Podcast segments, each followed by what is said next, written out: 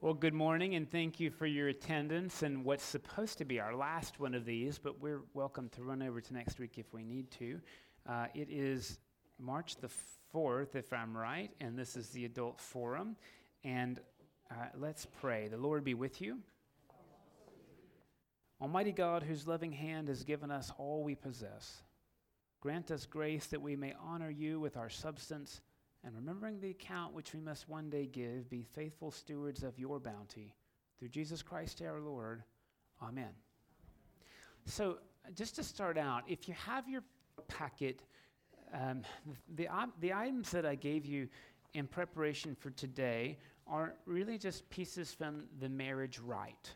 And um, hopefully, th- this is helpful to you to review what it is we uh, sort of bless and what it is we celebrate in our, in our current liturgy for marriage of any kind. And maybe this is helpful you, for you to hear that when the National Church decided in 2015 that same sex relationships could also be sacramental, that is, that clergy were authorized by the National Church to no longer do blessings, but to now do the sacrament of marriage, the liturgy changed just a bit. So if you were to look through your prayer book, you can look at this online, right? Because they try not to update the prayer book. It's been 42 years, you know. They try not to make new prayer books, but anyway, um, there will eventually be a new prayer book, which will be shocking, and people will probably have bumper stickers that say, the only real prayer book, 1976, okay? Anyway, um, if you were to look through what's happened, is very little has changed in the, in the marriage liturgy, except that it says, Will you accept so and so to be your husband, wife, spouse? And so there's, there's options. But otherwise, really nothing has changed. And I just think it's sort of helpful for us to think through at the outset what it is that we ask God uh, to do uh, in the marriage rite. And uh, I'm looking on this page that's from the prayer book here. These are the prayers that we pray all together after the vows have been made. Look with favor upon the world you've made, for which your Son gave his life, and especially upon these persons whom you make one flesh in holy matrimony. Right, this is from the new rite, upon these two persons. Give them wisdom and devotion in the ordering of their common life, that each may be to the other a strength in need, a counselor in perplexity, a comfort in sorrow, and a companion in joy. Grant that their wills may be so knit together in your will, and their spirits in your spirit, that they may grow in love and peace with you and one another all the days of their lives. Give them grace when they hurt each other to recognize and acknowledge their fault, and to seek each other's forgiveness and yours Make their life together a sign of Christ's love to the sinful and broken world, that unity may overcome estrangement, forgiveness heal guilt, and joy conquer despair. Then there's a bracketed prayer, and I can tell you in the 28 weddings that I have celebrated, I have never prayed this prayer. It says, Bestow on them, if it is your will, the gift and heritage of children and the grace to bring them up to know you, to love you, and to serve you. There's nothing wrong with the prayer, but most couples prefer to not have that at their liturgy, and it's optional. You can tell it's optional because in the rubric, this is a Xerox from the prayer book, there's this little line right here. Of course, you realize that bestowing on them, if it's your will, the gift and heritage of children is no longer exclusive to heterosexual couples. No longer. More about that in a second if you'd like. Give them such fulfillment of their mutual affection that they may reach out in love and concern for others. Grant that all married persons who have witnessed these vows may find their lives strengthened and their loyalties confirmed. Grant that the bonds of our common humanity, by which all your children are united one to another in the living and the dead, may be so transformed by your grace that your will may be done on earth as it is in heaven what I think is helpful is to examine what our own liturgy says is sacramental about marriage. That's sort of where I wanted to start. Okay? The first is that when we come to sacraments and when we come to blessings, we ask for God to look with favor upon the vows that we make. That's pretty reasonable, isn't it? Whether we're making the baptismal covenant or confirmation or marriage vows. We ask God to give a couple wisdom and devotion in the ordering of their common life so that we can be strength to one another, counselors, comforts, and companions in joy. If I were to ask you what's sacramental about your marriage, I'm suspicious many of you would highlight things from that. We ask that our, nil, our wills would be knit together in God's will, that we would grow in love and peace all the days of our lives. We ask for grace when we hurt each other to recognize and acknowledge our fault and to seek each other's forgiveness and God's. We ask that our lives would be a sign of Christ's love to a sinful and broken world, that unity would overcome estrangement, forgiveness heal guilt, and joy com- conquer despair. We ask for mutual affection to be so fulfilling that we would be nourished to reach out to those outside of our relationship. We ask that if children be in God's will and our own, the grace to bring them up to know God, love God, and serve God. And I want to ask you now if you heard anything regarding sexuality in those vows. Now, I'm not trying to persuade you. I'm not pushing an agenda, but I think this is really, really important. And what I'd like to do is tell you, frankly, what I do about marriage. Because I do two or three of these a year. And I think I mentioned this to you last time that in the United States, we have a really interesting sort of legal approach in which we, we kind of support this idea of separation in church and state. But when marriage happens, I, a religious entity who am separate from the state, serve as a state entity. So when I fill in a marriage license, I may do that in substitution of a judge. And on that blank, I'm called the official. The prayer book allows me to be an official, but it also allows me to use the word presider or celebrant. I try really hard not to officiate a marriage because a judge should do that. A judge is an official. I try to celebrate marriages. That is, I try to say to folks, even if I don't know the couple very well, I try to say, you all know what is worth celebrating in the love these two people have. That's why we're here, to, to celebrate who they are for each other, how far they've come, and the trajectory that they aim to have, which is not even knowing where their lives will take them. They are making vows about how that life will look before you and before God. And that's a very celebration rich thing to do.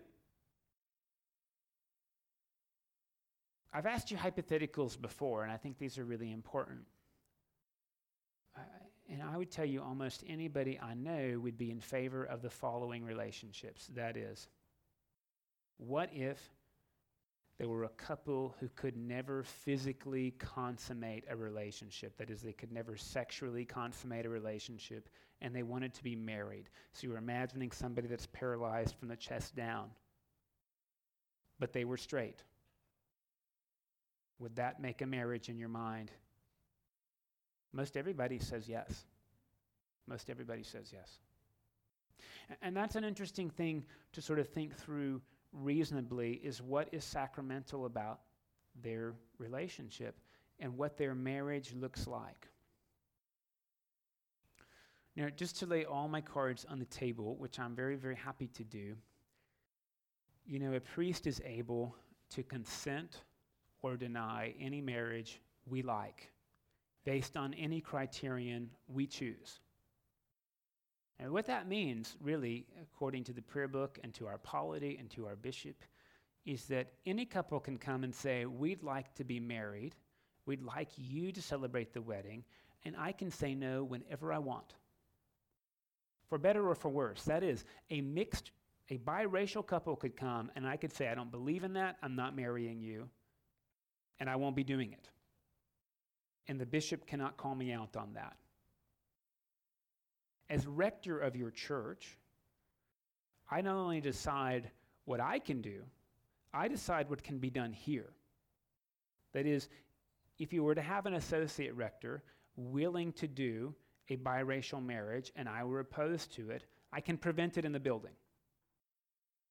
Does that make sense what I'm saying? By the way, I will not do that. I just want you to know how the law reads. That is, the rector monitors the property for the bishop. The bishop cannot successfully oppose the rector about a marriage on the property, even though the bishop holds the deed. Does that make sense what I'm saying? This is just our government. I've only had one marriage I've ever been asked to celebrate that I felt extremely uneasy about, and they went somewhere else. and I'm really grateful because I didn't know how I was going to say no in those days. I just was super young and really wanted to say yes all the time, and, and, I, and I've realized that no's are sometimes appropriate. I meet with couples sometimes who say, you know, we'd really like you to celebrate our marriage. Usually they use the word officiate, whether it's here at St. Thomas or it's somewhere else. Quite often it's somewhere else. I don't know how these people come to me. I'm just going to let you know. I have people come to me I don't know who say, Would you marry us? often either their friends or their parents or their in laws say, like, Oh, you should ask Father Mike, he'll marry you. And, and, and usually Father Mike will. um, my criterion in marrying a couple, quite honestly, and, and I tell this to every couple, is not that they're baptized. It's not that they're confirmed. It's that they go through premarital counseling and they have hopes of making it. this may sound strange to you.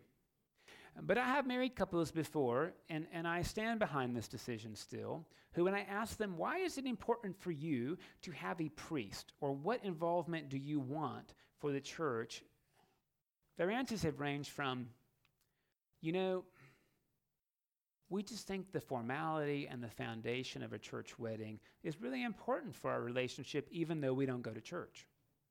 To, my mom and dad are really big believers, and it would mean the world for them to have the church and God represented in our vow exchange. To, you know, I go to church four times a week, and I just can't imagine doing this without. I have had couples say lots of different things. I remember one couple in particular in which one of them said, You know, I'm not really religious, I consider myself very spiritual. And another person say, you know, I was raised Mormon, but through my time at the day school here, we had an Episcopal day school, you know, I just felt this relationship to God that s- continues to inform me, even though I continue to be Mormon. and that was a yes for me. Because after four sessions of premarital counseling, they had a lot to celebrate. They knew their challenges and they were prepared to overcome them.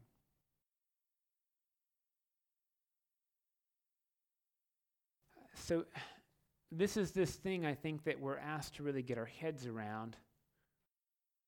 How do marriages work? What's sacramental about them? And what can and should be sacramental about the marriages that happen in our sanctuary? Does that sort of make sense? I think that's our agenda for the day. Now, somebody asked me last week, hey, Mike, you mentioned that the vestry was interested in us having these conversations as a peerage. Why was the vestry interested in that? and that's a really great question. If you're on the vestry, would you be interested in responding to that question? You don't have to currently be on. You could have just gone off and you were involved in the idea that we should do this as a parish instead of just as a vestry. So, reminder to you canonically, I can do any marriage I want anywhere I want, with two exceptions. If a couple, one member of a couple has ever been divorced, I have to have the bishop's permission for any reason. If somebody's been widowed, I don't need permission. But if, if there's been a divorce, I have to have the bishop's permission. The second is that in the Diocese of Texas, any priest can marry any same sex couple anywhere but the sanctuary without permission. However, what our bishop requires to use the sanctuary is the vestry's permission.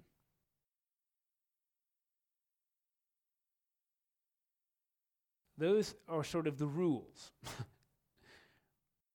that is, Christ Hall can be used anytime with no one's permission. Brumley Hall, the narthex, the school wing, the playground, all of those are up to the rector, not the bishop. Does this make sense? The associate rector has no control over this at all. Belongs to the rector. You may not like it, it's the rules. I just want to make sure you know what the rules are. Every church has its own strangeness. Okay, so those are sort of the rules. And I'm interested in if any vestry members would be willing to share why they wanted to have this conversation, because the vestry was in favor of doing it this way.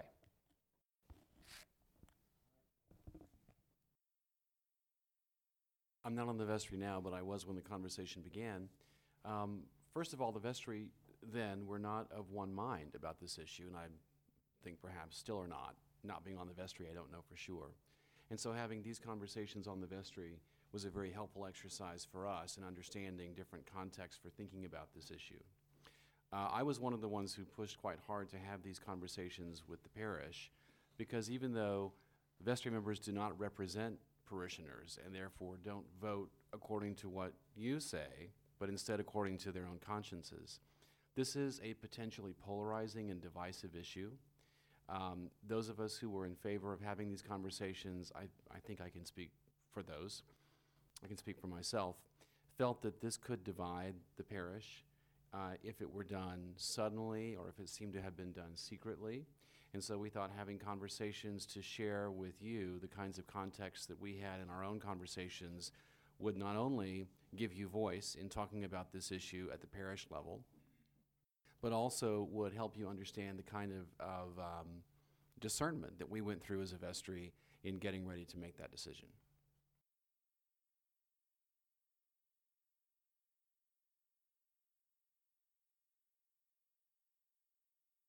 I think my, uh, it boiled down when we started talking about this, uh, looking at St. Thomas in general, we wanted to be a welcoming, affirming church.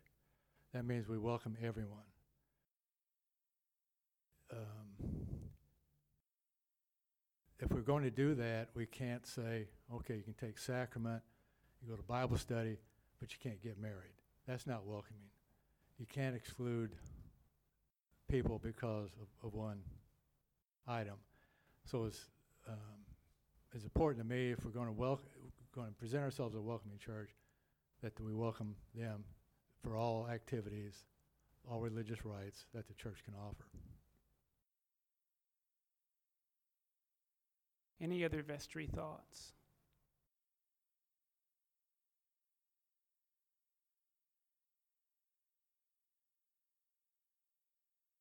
You absolutely are welcome to agree with the, the vestry, and of course, our vestry people are published in our uh, weekly bulletin, so that if you ever want to have a conversation with a vestry member, you know who they are. And vestry people are point people. These are these are people elected in a Republican-style government, not to represent you, but as representatives of you, if that makes sense. And saying to the vestry, I think we still need more time, or uh, I'm really grateful for you involving this conversation. Those are very appropriate things to do, just like you would do to your senator. Does, does that make sense? Because that's how the vestry works. They're the Senate. I mean, they really are.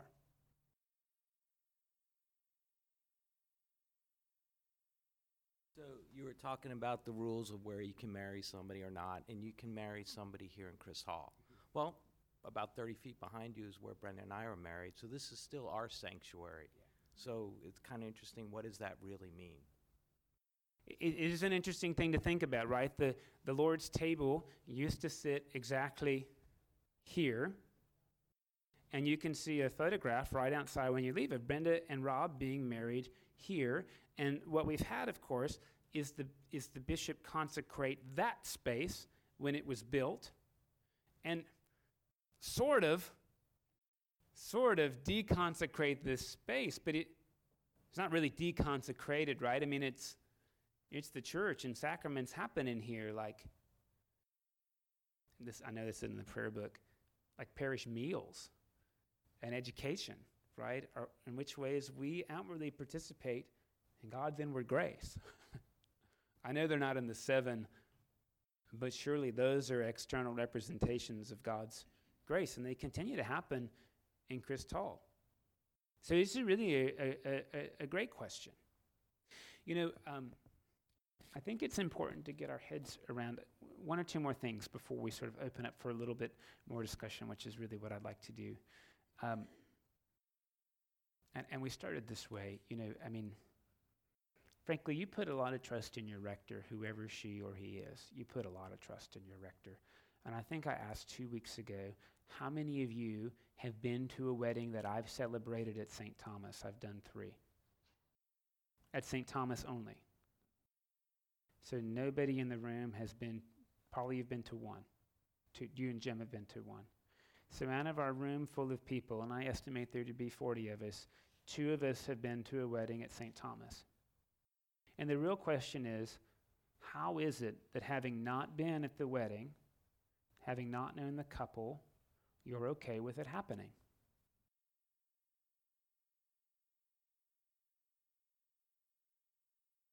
If you don't know the couple and you don't come, why is it that you're okay with the wedding happening at St. Thomas that you don't know about? Because I trust our rector. You have made the decision, which is the law or the rule. Yeah, so this is really an interesting thing. Bob's saying no, he's got a different idea. I'd love to hear it. Episcopal Church welcomes you. And I've been puzzling all this week ever since you uh, mentioned you could not think of any cases where God denied grace. When we deny the sacraments, we're in effect denying grace. And I'm trying to figure out how in the hell we got in the business of denying grace. The church, and I thought for a while that, you know, the, the Episcopal Church, the Episcopal Church welcomes you, made us big fans of not denying grace. And I'm listening today and I'm not hearing that discussion. I'm hearing about where do we draw the line mm-hmm. inside the sanctuary, outside the sanctuary. We shouldn't be in the business of denying grace. It's not about you, it's about that. That's a really helpful perspective. And, and again, I want to let you know that if I meet with a couple and I don't feel like there's much to celebrate about their relationship, I won't do it. Does that, is that helpful to hear? But I don't think that's necessarily denying grace. I think that's saying, show me some grace to celebrate, and I will do it. As I told you, that's happened almost one time. And I'll even tell you the particulars because you don't know this couple and you never will. The gentleman had been married for 25 years. His wife had died very suddenly, and six weeks later, he was ready to get married to a woman who didn't speak English. He did not speak Tagalog. It was a very confusing thing they were asking f- me to celebrate. I don't mean it could didn't work out and shouldn't. It just seemed like very little I knew was something praiseworthy, particularly because well, I couldn't talk to her. uh, if we were going to go down the road, we were going to need an interpreter. I'll let you know that at my last church, this is really interesting thing as well and I tell this to every couple. I mean, you don't know this. It's good that you. It's good that you hear this now. My last church charged for weddings. So if you wanted to be married at Christ Church Coronado, you were going to pay as a non-member one price and as a member another price. And the base price was $450 for premarital counseling with a PhD in psychology. We didn't do it. Categorically, we did not do premarital counseling as clergy. And then there was money for the flower and the organist and for the rector's discretionary fund, all built in. That was the price. We don't charge for weddings here, and I tell couples, I don't charge. I don't. And unlike Christ Church Coronado, which, to be honest with you, there was something really nice, I didn't charge for premarital counseling either. I do tell couples, my single criterion is that you do premarital counseling and the counselor finds you to be an acceptable match. And I tell people, I had one class in seminary about premarital counseling. I had one. It was called pastoral care. Guess what else we talked about? Funerals, baptisms, writing our own rites, writing rites for people who needs God's blessing in different areas, but for whom no rite exists. I picked the stupid one. I just did. I made up this rite about what I'm, I'm not going to embarrass myself and tell you. Anyway, I treated the assignment contemptuously, and now I've come to realize how important that was, which means, friends, and, and I went to the number one rated seminary in the United States. I was going to tell you. I spent about three hours preparing for premarital counseling. Now, since seminary, I've spent more time. And I do three weddings a year. I do more funerals than I do weddings. I do.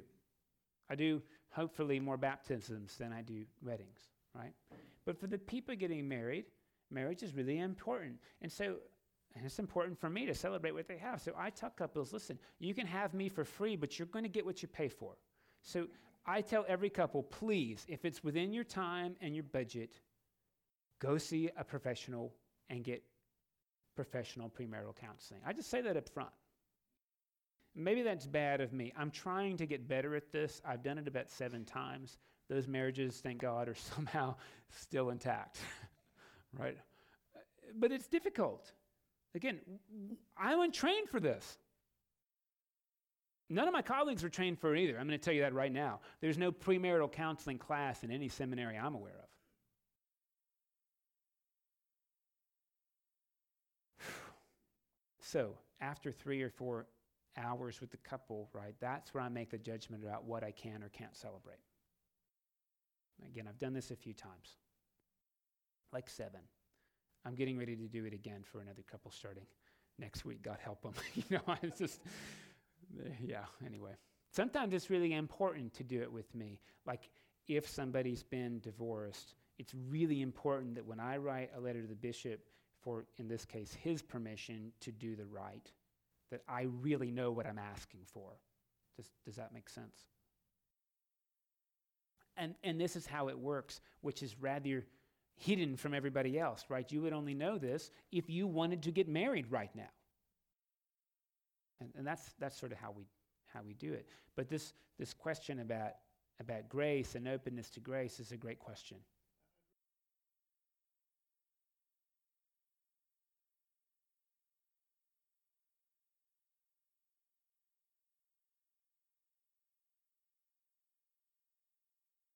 Hang on, hang on. I need to use the microphone. You know, we need it for people listening at home. Basically, it's a matter of when everything was still Catholic. Um, sometime around the third century BC, there was this pope who was really, really into regulations and codifying everything.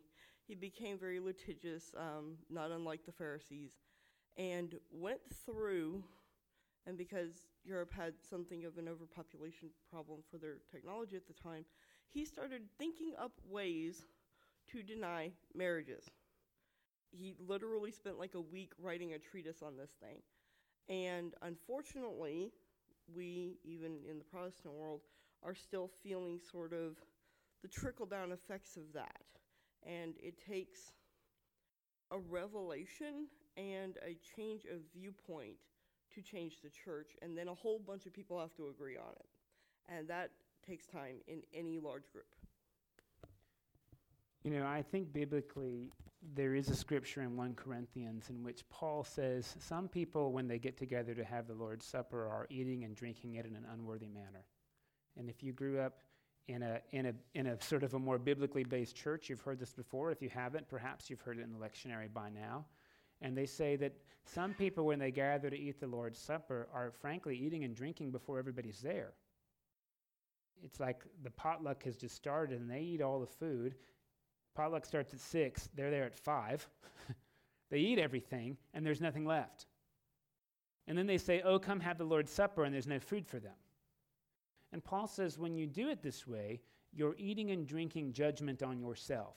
And this, I think, is that key phrase biblically that people who eat and drink in an unworthy manner, that's important, that's the phrase, are eating and drinking judgment on themselves. And what we've decided, I think, as a Catholic church with a small c, not even as a Roman church, Does this make sense what I'm saying? We pray for the Holy Catholic Church every week. We're talking small c, that's universal, because there are plenty of Protestant churches that have what are called closed communion. Do you know what this means? It means the pastor has to assess whether or not you can receive the sacrament because your intention may not be right.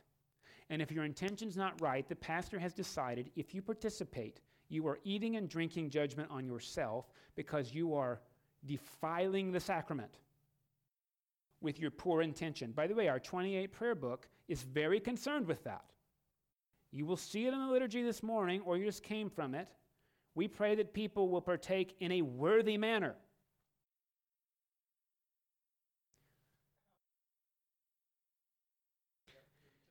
How is someone deemed unworthy? This is great, right? So, what we've come up with over, over a long time, right? And there's lots of criteria. And this is really important. One is that people take the Eucharist. This is going to sound very Roman Catholic to you, but, but was Catholic with a C for a long time. Is that people take the sacrament in a state of sin. That is, they have not confessed and been absolved. And to add to that, they haven't confessed, done their penance, and be absolved. Now, that would include any sacrament, including baptism, marriage, unction, etc. It's not just the Eucharist, right?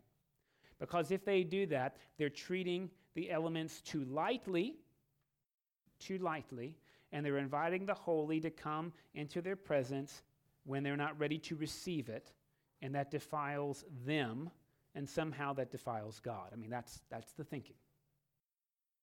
I, I hope, that, I hope that makes sense. Whether you agree with it or not, I hope it makes sense. Because that's how most churches continue to operate. Just honestly, is that the churches are the guardians of grace to make sure we don't give it away too freely or too lightly or to people who just want to have it and aren't willing to do the work for it. We can all, I think, have empathy for those positions. I really think we can. Empathy doesn't mean you agree. Empathy does not mean you agree. It means you understand the intention behind that even if it's disagreeable to you. It's really difficult to know the intention of someone, which is why in churches that have closed communion, explicitly closed, you kind of have to have a one on one with the pastor in order to receive the elements. Otherwise, you, you can come up and the pastor's like, see me this week. Uh, really, really. Um, and, and I will tell you, look, since, we're, since I'm being fully disclosing here, how many of you are familiar with the prayer of humble access? It happens in Rite One. Lord, we're not worthy to eat the crumbs under your table. I think it's a lovely prayer. It happens at exactly the wrong place in the liturgy, which is why we don't do it, because I can't pray that prayer authentically.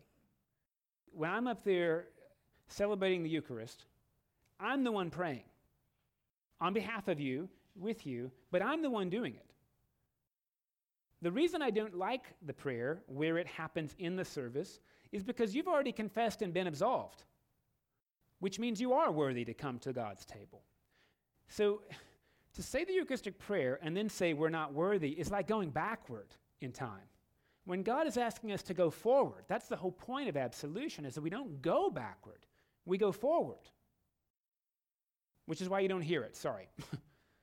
I could move it before the confession, and then I could pray it with integrity. I hope that makes sense, though, that theologically, I don't think it happens at the right moment, even though the words are very compelling. Of course, the answer is we're not worthy, except when we're absolved. Yes, we are. we, weren't worthy to be, we weren't worthy to be absolved, but God did that anyway. So, having been made worthy, now we approach the throne of grace with confidence. Bob, I hope this is a helpful answer. And, and I think. Yeah.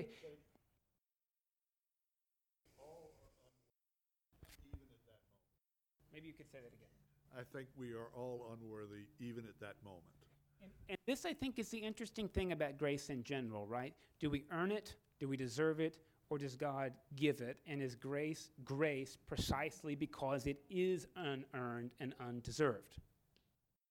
And I think is a really important question in any sacrament. In, in full disclosure, If somebody says, I'd like to baptize my grandbaby, I say, I would love to be involved in that. What do we need to do? Come on Sunday. we'll do it. I have colleagues, and there's nothing right or wrong about this, it's just different. I have colleagues that require couples to come to a six hour class about baptismal instruction. Now, I don't even know what I would talk about for six hours. I want to be honest with you. Because to me, baptism takes like 25 minutes to go over the whole deal, historically through present. I sort of think, and you can find fault with this, you can, that if people want to be baptized, we should make it very easy for them to be baptized. it should not be difficult. The church should be very happy that anybody wants that. Not just in this day and age, but ever. We should be very happy that people want that, even if they have no intention of ever going to church again in their lives. If it didn't mean something to them or their families, they wouldn't want it. I think that's the, the, the, the operant, um, the operant hypothesis. And, and, and this, I think, is really more about the question of grace. Do I anoint people with holy oil when they're in a state of sin? You better believe it. That's part of the oil, right? Is in the middle of pain level nine. You ever met somebody in pain level nine? You ever been in pain level nine? I have not been at pain level nine. I recently saw someone at pain level 10 who's a major general and Vietnam veteran has been shot 15 times and he said, I'm at pain level 10. So I can't imagine. Me, I would be dead at pain level 10, right? And he wasn't saying wholesome words. I'll just let you know. and that's exactly why I anointed him with oil. Does it sort of make sense? Again, the sacraments, I think, are for the living. They're for the living. And they're meant to support our life.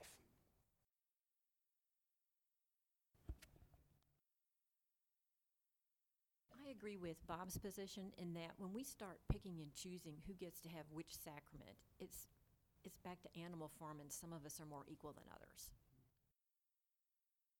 And, and who decides who's more equal? Well, I think this is actually a very good place to park our conversation. It's about access to sacraments in general. And remember, I think we're a strong enough group where we can have disagreement on this. I really do.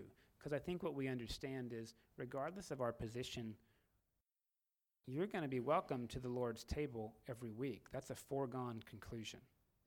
You're going to be welcome to have your grandchildren and your children baptized whenever you'd like, regardless of your position.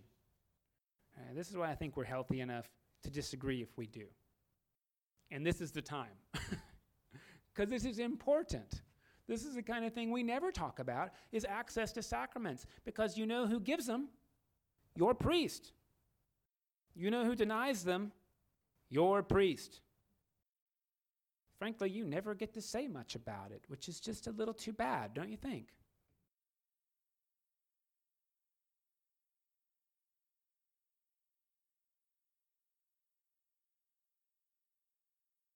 Question is Have I ever desi- denied a sacrament? No. In fact, I've, as I've told you, I've, I've given ones I shouldn't have given, like I anointed a dead woman. But remember, the sacrament wasn't for her, it was for the living people around her. So I gave it to them, I didn't give it to her. I know that's strange. talked about adult baptism last week is representing a sacrament being given to the person receiving that sacrament, as if that wasn't done for all the people around them. And I reflected on my adult baptism, and believe me, it was done for all those people around me, too. Much the same as a, uh, an infant baptism is. So. I think this is really helpful. So I'd ask you, those of you that have been married before, to think through what changed at your marriage rite. What changed?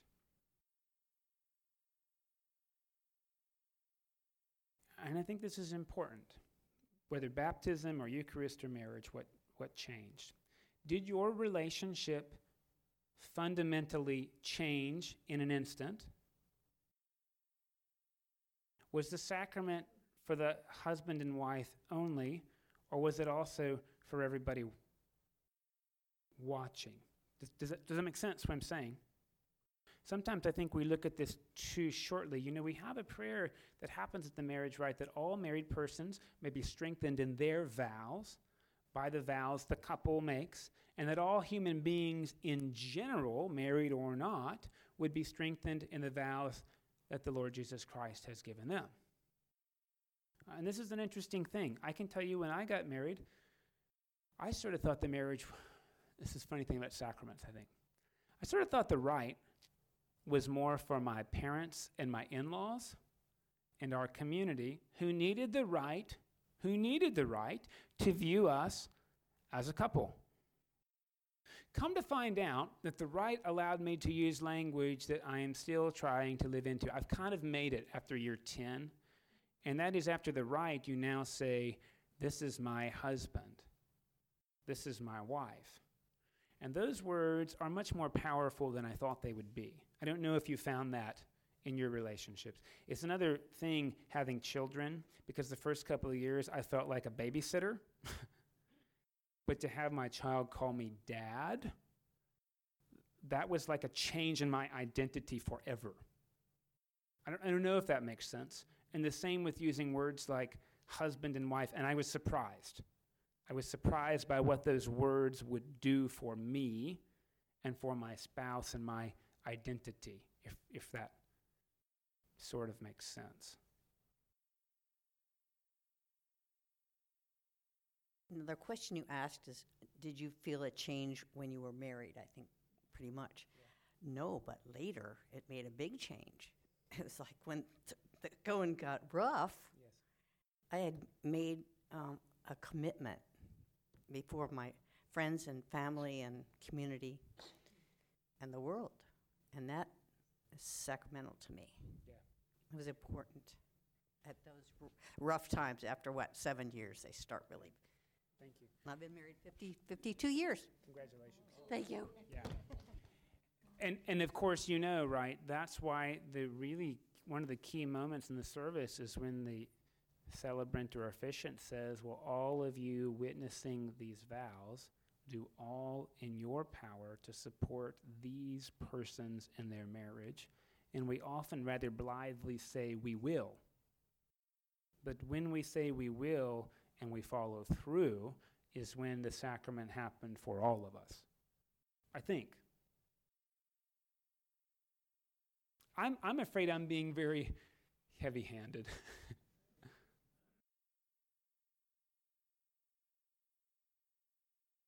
One, two, is that okay? So we just started coming here, my husband and I. He's not here today, but so I don't necessarily have um, grounds, I guess, here, but I have been raised in the church, and I'm of the millennial generation. So we all know that um, a lot of millennials don't get married; they live together their whole lives, never get married. It's not important to them. Um, it's just a generational difference. And my husband and I, we dated for 10 years. We lived together. We bought a house. We did all that before we got married because for us, the sacrament of marriage is very important. And we needed to be sure that we were going to be able to do it. And part of that is, we all know, budgeting and living a family life and taking care of each other. And so I think uh, one thing about this issue that maybe not worries me, but is a, is a moment for pause, is this same sex marriage is a political issue. We can all agree on that. And so I hope that people continue to view marriage in the same way. And it's the people come and ask for the sacrament for the same reasons because they love each other, they want a family together, they whatever the sacrament is to them. And I hope that it and it's your job, right, to make sure that um, people aren't coming for the wrong reasons. And so I, I don't know. I, when you say that the husband, saying husband and wife, we, we were together, like I said, for 10 years. It was a profound difference when we, once we were married in the church. It was a profound difference for us. Thank you. So, Mike, I, I, I've appreciated the vestry asking for this discussion, and I've appreciated the three sessions that we've had. Uh, I think this kind of discussion is what I call an emotional discussion rather than a logical one.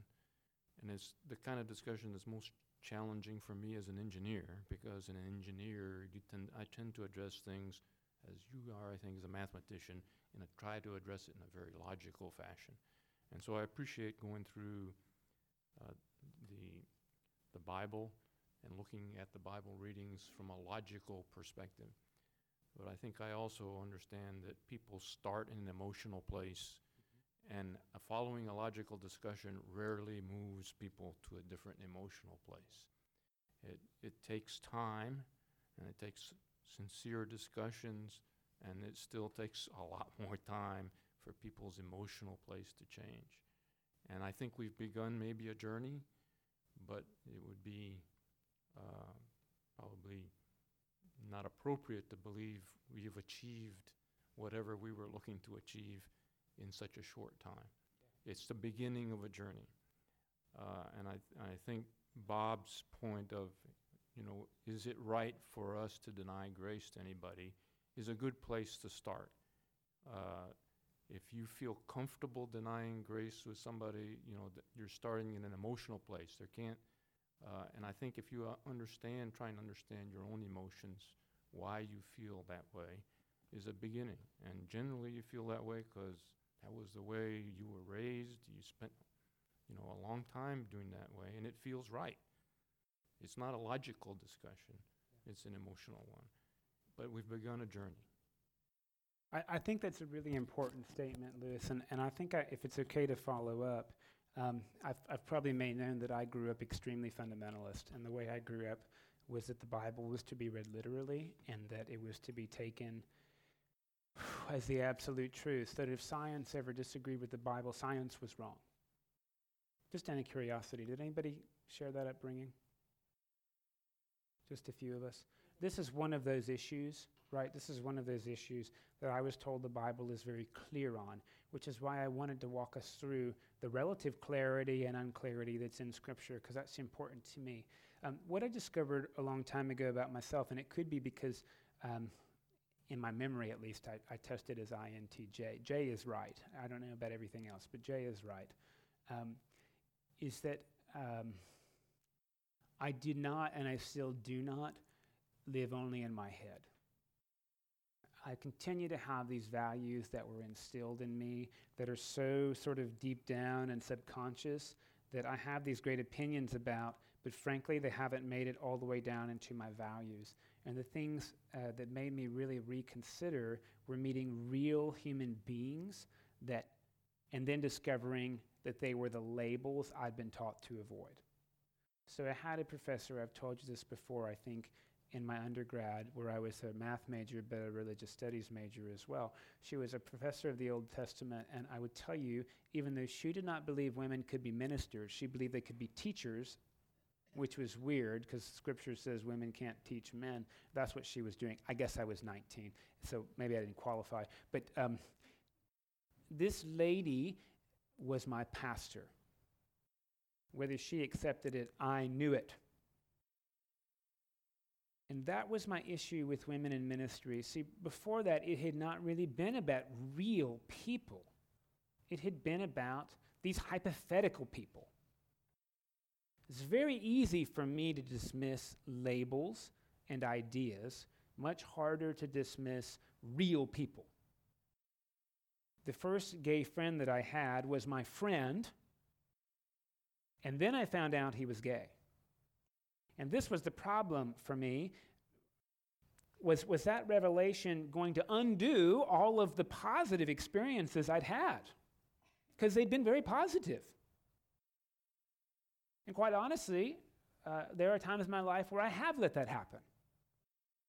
But in this case, God, it was an uncomfortable couple of months because I was asked to reconsider something that was fundamental in my values, that this is not okay, and yet here's a friendship that I really value. And was I going to close myself off to this human being or not? And, I, and, I, and I think, Lewis, that in, in general, we do approach things logically, particularly as engineers, but there is a bifurcation in us, right? And in some ways, maybe we need our head's permission for our heart to go where it wants to go. As engineers, maybe we need our head's permission. I don't know uh, people that Maybe people work other ways than that. I don't. I, I need my head's permission, but just because I have my head's permission doesn't mean my heart will grow. Do you, you, you sort of know what I mean? They're not guaranteed. They kind of have to go together. And, and, and I would say that that's true whatever the issue is. Um, it occurred to me that there's this interesting thing that happens with sacramentality that I don't know if we're there, and I'm just going to go ahead and expose you to it. When the church decided that same sex relationships are sacramental in 2015, the national church, again, that's trickling down or isn't in different dioceses or parishes or missions, right? And in individual lives, it's changing. I almost think that the decision is asking us to say, well, it's, it's okay for them. We could approach it as, well, it's okay. That is, if you're one of those folk, it'll be okay. But I almost think the bigger position is asking me when I envision the life of my child, when I daydream about what I want for him and for her, for me to daydream about the nature of their relationship instead of the gender of their partner. Does that make sense what I'm saying? I think the reason this is so difficult for us is because we didn't daydream that way. And I would tell you very fairly about myself that while I think I can do this from my daughter in a same sex relationship, I still, my own head, as, as educated and wise as it is, like I think it is, transgender would be really hard for me. Not because I think it's bad, it just would be hard. I think I would do it right. Friends, I think I would do it right. But I think it would be really hard for me. And I think that's what's at stake in our sacramentality is the dreams we have for our children. I, hope, I hope that makes sense. Sacraments are not plan Bs. They're not, well, since you've picked that, we'll give you this. They're more like, I'm so glad you've made it here. I've been dreaming you would. That I think we're, we're trying to grow into. Or I don't know about trying. I think that's the next milestone in our journey. Does that maybe make sense? Samuel, I think I saw your hand up. Just speaking again about the vestry process, we also thought it was important to have this conversation outside of the consideration of a request from a specific couple.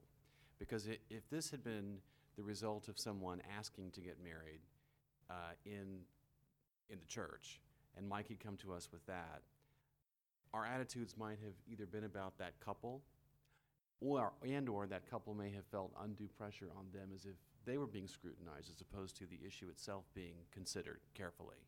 Um, and so while these are all heart and head issues, and philosophical and emotional issues, logical and emotional issues, sometimes until you put a face with it, it you don't feel it in the way that, that you're talking about now.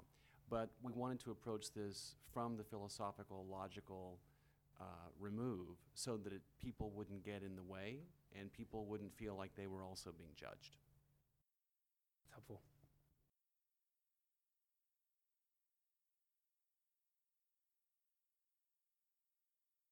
One, two, is that okay? Yeah, Father Mike, I'm still a little confused. You know, you and I were talking about this last week about um, the state is the one that marries two couples. Uh, but, uh, you know, it, if I remember correctly, the Constitution says that the church and state will be separate. So, you know, I know, or I've heard of couples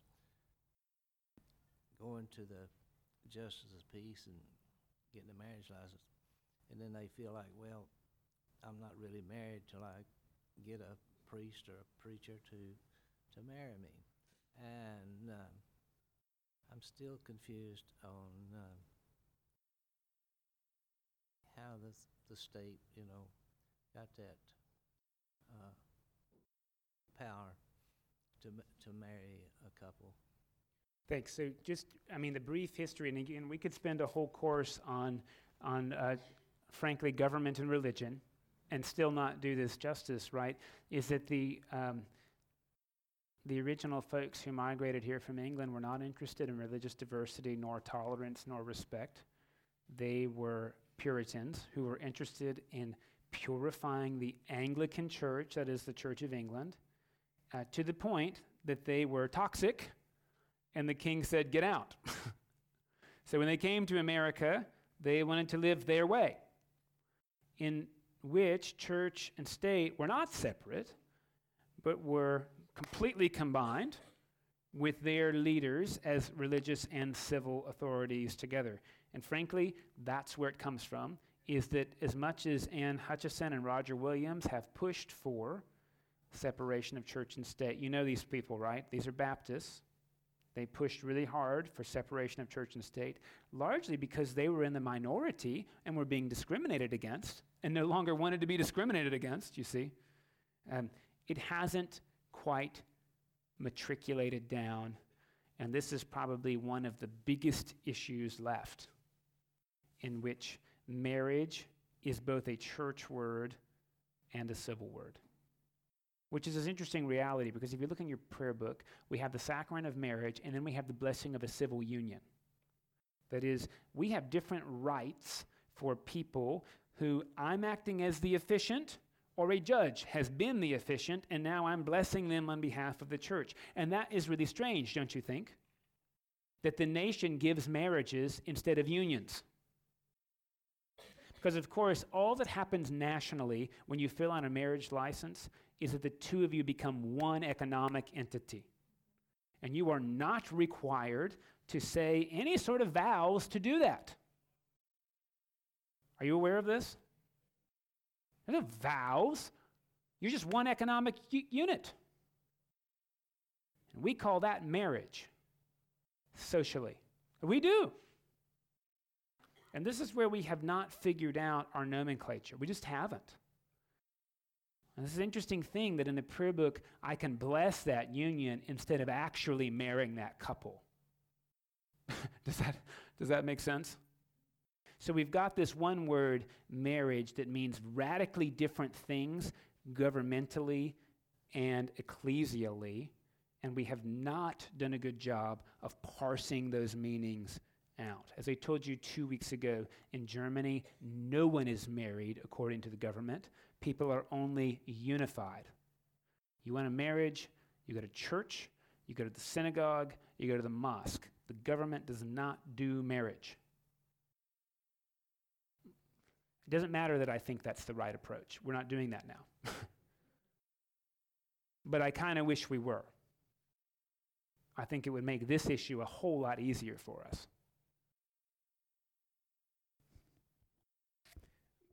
It's not satisfying, Ted, but that's the history. So, a couple things I was thinking about this morning. One is um, the decision, right? The vestry needs to make is going to make this decision, and I am hopeful that we're mature enough to accept their decision one way or another, and I know we are. So, I think that's a wonderful thing for our community. Um, the other thing is uh, trying to catch up on my readings through Luke this morning, a little behind. Um, I was going through, and the Pharisees were questioning Christ about healing a crippled man on the Sabbath.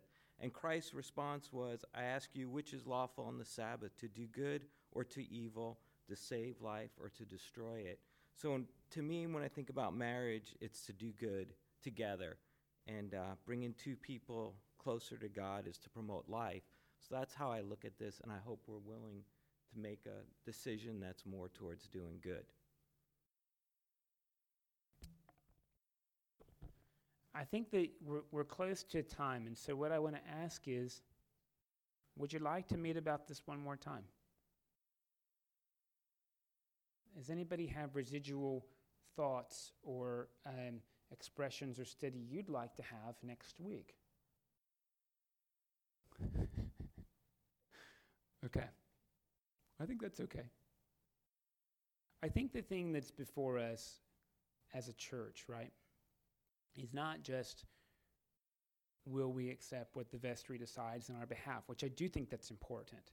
I think the question is how much we'll live in to any decision that the vestry makes, into a fuller discussion of sacramentality, into what we are known for as a church. I can tell you that my last church in Coronado, and you may think, oh, California is liberal. It is not. Not in Coronado, California. There were seven admirals in my parish and 30 captains in the Navy. This is Navy Town, USA, Coronado.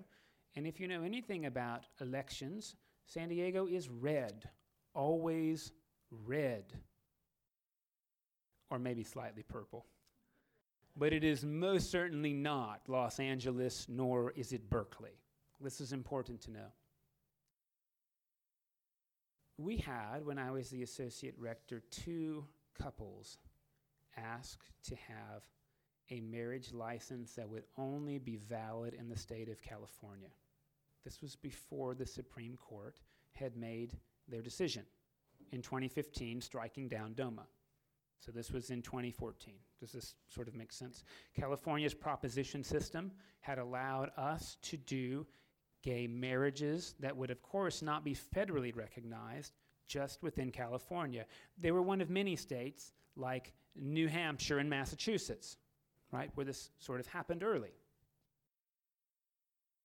And our bishop gave us permission to do exactly what we're doing here. That is, for the vestry to vote. and the vestry voted we could have we could give the church's blessing on a civil marriage. Does this make sense? General Convention had not said that same sex marriage was a sacrament, so we could give the church's blessing on a civil marriage. And in that instance, we would represent the state civilly unifying people, but the church is blessing, not marrying. Does that make sense? So we had two couples. One was a couple from Texas. The, the, the niece of our service chair wanted to be married. They'd been together for something like 12 years, they'd raised two or three children, and they couldn't be married in Texas. And they wanted the church's marriage on their marriage. The other was a couple, one of whom had attended our day school, even though he was Mormon. And because it was such a spiritual place, and because, of course, the Mormon church would never give him marriage, would never do it, still won't do it. I just want to make sure that's clear. He thought his relationship was sacramental, and he dared ask the church to recognize it. So we held three meetings, kind of like these. And you know, the interesting thing was the biggest concern in the parish was whether or not we would become a gay wedding chapel. Because he didn't want to do that. They, they wanted to be a church. Uh, once they heard, of course, that we can say no whenever we like, and that the point was not to be that entity, but to be a place that celebrates intentional, thoughtful relationships that through counseling we believe we can celebrate, they said, oh, then this is great. I mean, that was sort of the interesting thing. And so we were the second church in the Diocese of San Diego to do these things. Both of those couples are still together. I'm telling you this not just because the decision before us is about whether we will allow these things to be in our sanctuary. The question is whether we will celebrate that these things happen in God's presence. I think. Or that we'll respect enough that these things happen. And then I think the question before us that, that John and Bob both asked that I think is really important is when we say that the Episcopal Church welcomes you, the question is what we welcome people to do. Do we welcome people to behave like we do, or do we invite them to behave as God appreciates them? I think that's a very different question. Sometimes we welcome people if they do what we do. Hopefully, we invite people to be who they are and we uphold them. And this is one of those interesting things because, you know, in the last four months, I've had three calls asking me whether or not gay people will be safe here. Will they be safe? Because they're not safe at their church. In fact, the diocese has called me and asked, There's a couple with a gay teenager, will they be safe at your church? You know what I have to tell them is, I sure think so. I sure think so. Why? Because I don't know, John. Well, I don't think, and this comes back to something you said, right? Or Jim said. Everybody's welcome at the Lord's table. We make that sacrament open, which is big of us. The question is, what other sacraments do we open or close? You know? Safety can be really, really hard because it's one thing to be welcome and it's another thing to be told that you're welcome to do blank but not blank. And I think Jim raised that point. What are we welcoming people to do? Oh, yes, in fact, we do. And if you don't know them, it's because they've decided it's not safe. Is that okay to say?